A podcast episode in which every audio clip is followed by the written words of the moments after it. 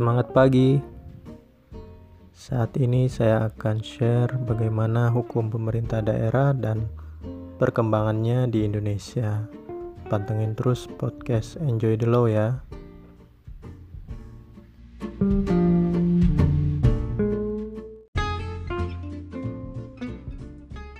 Selamat bergabung di podcast Enjoy the Law. Belajar hukum dengan santai dan menyenangkan Silakan share favorites dan ajak teman-teman untuk mendengarkan podcast ini. Terima kasih.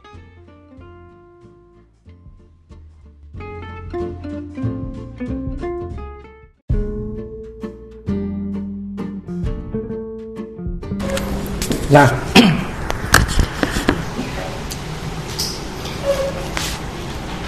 di dalam undang-undang pemerintah daerah, jadi nanti teman-teman harapan saya bisa melihat eh, undang-undang pemerintah daerah yang terbaru nomor 23 tahun 2014 gitu ya.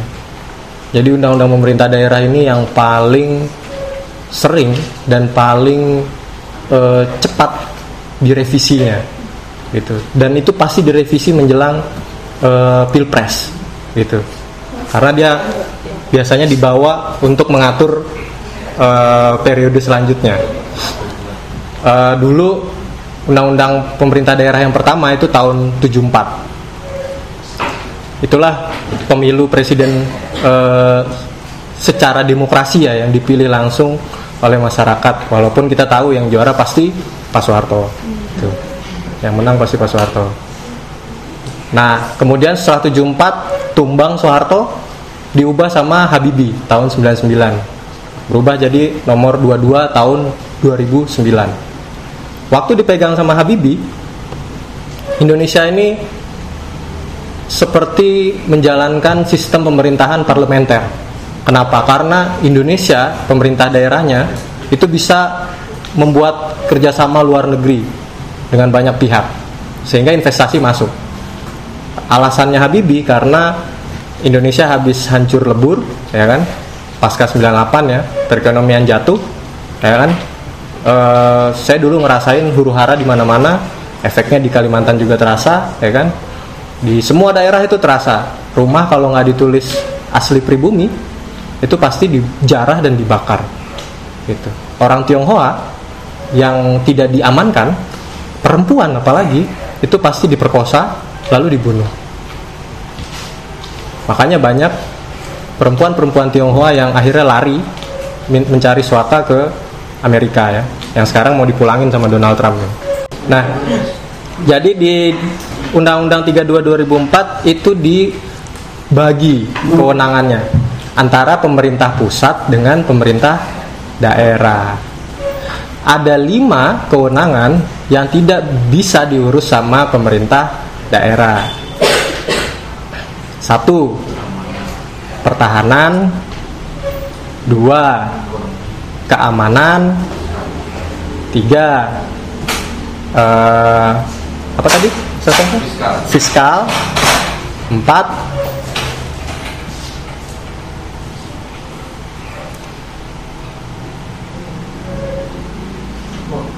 agama. Agama. Lima moneter keuangan. Itu tadi kamu udah sebutkan. Moneter. Jadi ada lima itu yang nggak boleh diurus sama pemerintah daerah. Loh, kenapa pak? Iya, itu berdasarkan tugas dan fungsinya. Pertahanan siapa yang menjalankan? Ada yang tahu? TNI Polri. TNI, pertahanan. Ah, kalau pertahanan dia TNI. Keamanan Polri. Keamanan itu Polri.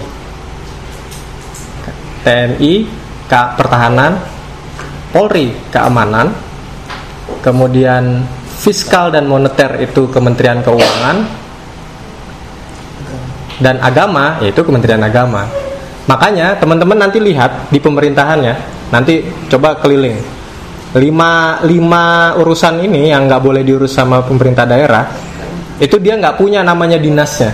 Ya kan? Kalau TNI di sini kodim korem ya kan? Dia dia langsung dari pusat dari mabes mabes TNI teman-teman harus paham tadi bedanya urusan yang di pusat dengan yang di daerah gitu itu diatur di undang-undang eh, pemerintahan daerah. Itu mana yang boleh diatur oleh eh, daerah. Ah, kalau urusan hutan itu urusan siapa? Menteri Kehutanan. Ada nggak urusan Pemda di situ? dinas Nggak ada. Ah, nggak ada. yang dinas kehutanan. Eh. Di mana? Di mana?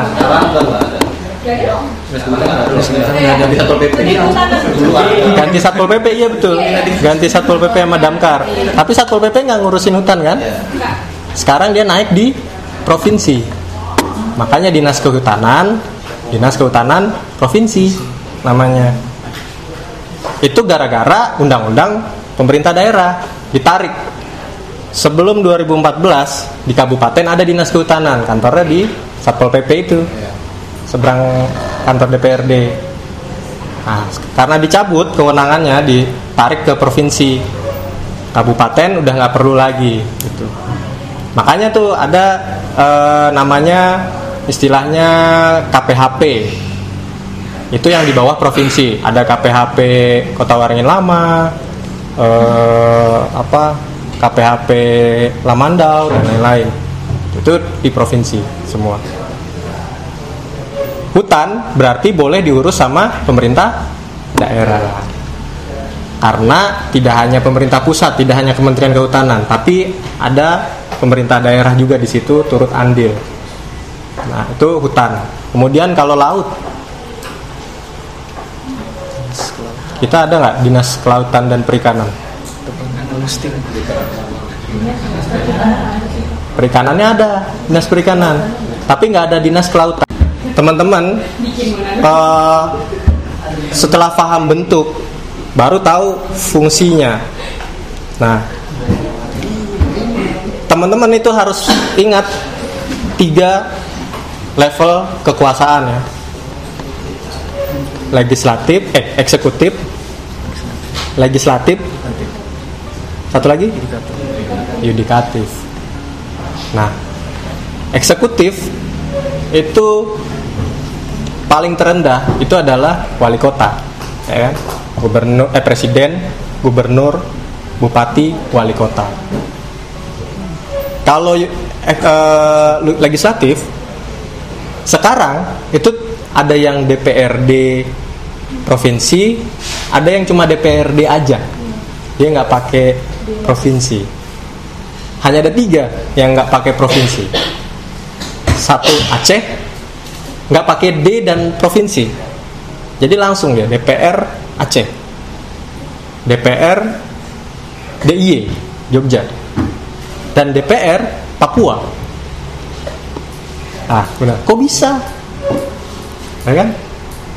Ka- Lagi-lagi karena eh, undang-undangnya yang meng, mengenya- eh, sorry, menghususkan tiga daerah itu karena mereka punya undang-undangnya masing-masing ya. Aceh itu eh, undang-undang nomor 11 tahun 2006 eh, otonomi khusus Aceh ya kan? Kemudian yang kedua Papua tahun 2003 dan terakhir Jogja tahun 2012. Gitu. Lahirnya hukum pemerintahan daerah ini itu didasarkan pada eh, kewenangannya dia untuk mengurus sendiri urusannya. Eh, saya selalu salut dengan Habibie ya. Artinya Habibie dia selalu berpikir ke depan. Dia, eh, dia sudah merancang bahwa pemerintah daerah itu harus punya aturannya sendiri. Dia harus urus rumah tangganya dia sendiri. Gitu. Makanya sekarang prakteknya jadi kebablasan. Eh, apa? Coba bayangkan batas itu menjadi eh, apa hal penting yang sering dilewati oleh pemerintah daerah. Mereka hanya ngurus strukturnya, tapi mereka lupa untuk ngurus eh, batas wilayahnya. Nah, ada istilahnya sentralisasi dan desentralisasi. Ini dalam bentuk eh, pemerintahan, ya, bentuk pemerintahan.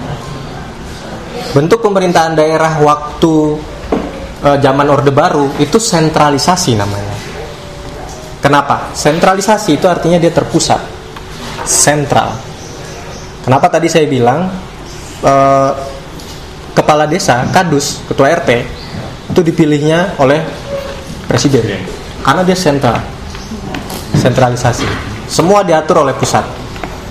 Nah kalau eh, pasca Orde Baru di era reformasi sekarang pakai istilah desentralisasi desentralisasi jadi sebaliknya dari sentralisasi itu yang disebar nah pasca kejadian tiga daerah ini ada yang disebut desentralisasi asimetris asimetris dia nggak simetris Kenapa dia nggak simetris? Karena tadi ada tiga tadi yang dia punya pemerintahan sendiri, dia punya partainya sendiri. Bayangkan. Namanya dia nggak mau pakai DPRD, pemerintahannya dia nggak mau pakai pemerintahan provinsi. Gitu. Tadi ada desentralisasi, ada sentralisasi. Nah, ada lagi satu lagi konsentrasi dan dekonsentrasi. Jadi kalau sentralisasi dia terkonsentrasi di pusat. Nah, kalau desentralisasi dia asasnya dekonsentrasi. Jadi dia tidak terkonsentrasi di pusat. Ada yang diurus daerah, ada yang diurus pusat, ada yang dia berjalan sama-sama pusat dan daerah. Misalnya eh, di sini ada namanya dinas perlindungan pemberdayaan eh dinas pemberdayaan dan perlindungan perempuan dan anak ya kan? Di mana? Samping KPU situ. Nah itu pusatnya itu kan ada kementerian pemberdayaan perempuan dan anak. Eh, pada intinya eh, mengapa akhirnya muncul eh, bentuk pemerintahan daerah? Itu karena menyerahkan wewenangnya gitu menyerahkan wewenang dari pusat ke daerah Kenapa? Filosofinya satu lagi yang terakhir adalah kalau semua diurus pusat itu nggak mampu. Saya selalu sepakat dengan eh, pernyataannya Muhammad Hatta bahwa negara Indonesia itu memang paling cocok itu menggunakan federal, parlementer, federal. Artinya karena kita terbatas oleh apa? Laut. Bayangkan, laut. Eh, Amerika aja 50 sembilan uh, negara bagian itu mereka kewalahan yang satu daratannya terpis satu daratan nyatu aja itu udah kewalahan. Apalagi yang terpisah. Itu dan memang untuk kita yang negara kepulauan tuh memang paling cocok pakai federalisme